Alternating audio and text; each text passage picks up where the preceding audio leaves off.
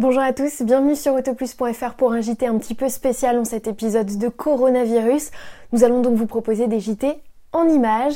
On commence cette édition avec l'Apex AP-0, la C-Singer 21C. On parle également de rallye avec la victoire de Sébastien Ogier au Mexique et de e-sport puisque les compétitions virtuelles, vous allez le voir, se multiplient.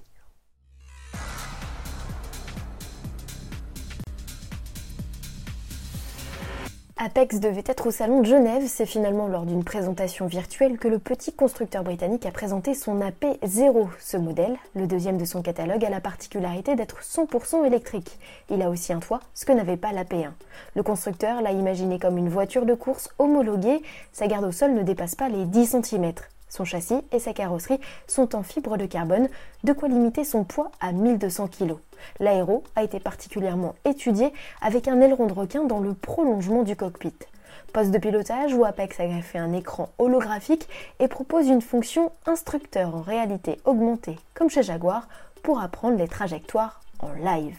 La P0 renferme une batterie de 80 kW et revendique une autonomie de 500 km. Côté perf avec ses 650 chevaux, elle annonce un 0 à 100 km/h en 2 secondes 3 et une Vmax à plus de 300 km/h. La production de la sportive doit débuter fin 2022, mise à prix fixé à environ 170 000 euros hors taxe. Autre sportif exotique que l'on aurait dû croiser à Genève, la Singer 21C. Cette hypercar californienne est originale dans sa conception. Les deux passagers voyagent en enfilade, comme dans un Twizy. Autre spécificité, de nombreuses pièces ont été imprimées en 3D, comme les triangles de suspension.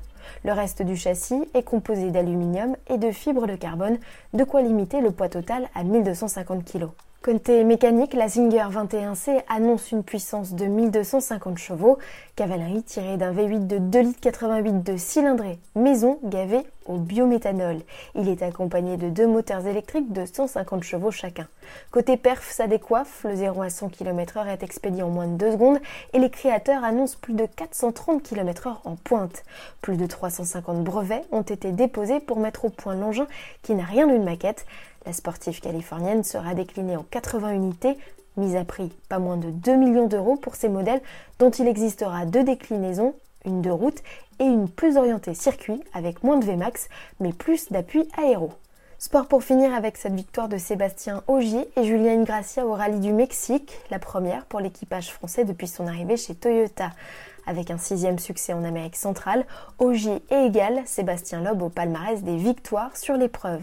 Le Gapençais termine un rallye écourté de ses trois dernières spéciales avec 28 secondes d'avance sur son premier poursuivant, son coéquipier Ott Tanak. Au championnat, Elphine Evans perd la tête que récupère Sébastien Ogier. Et pour pallier à l'effet Covid-19, les compétitions de e-sport se multiplient. Lando Norris était notamment au départ d'une course intitulée le Non Grand Prix d'Australie, une épreuve 100% virtuelle où il a notamment affronté Jean-Éric Vergne, Esteban Gutiérrez ou encore Stoffel Van Dorn. Il y avait même un outsider, Thibaut Courtois, gardien de but du Real Madrid et de l'équipe de Belgique. Au total, 20 joueurs répartis dans 10 équipes se sont affrontés sur le circuit de Melbourne.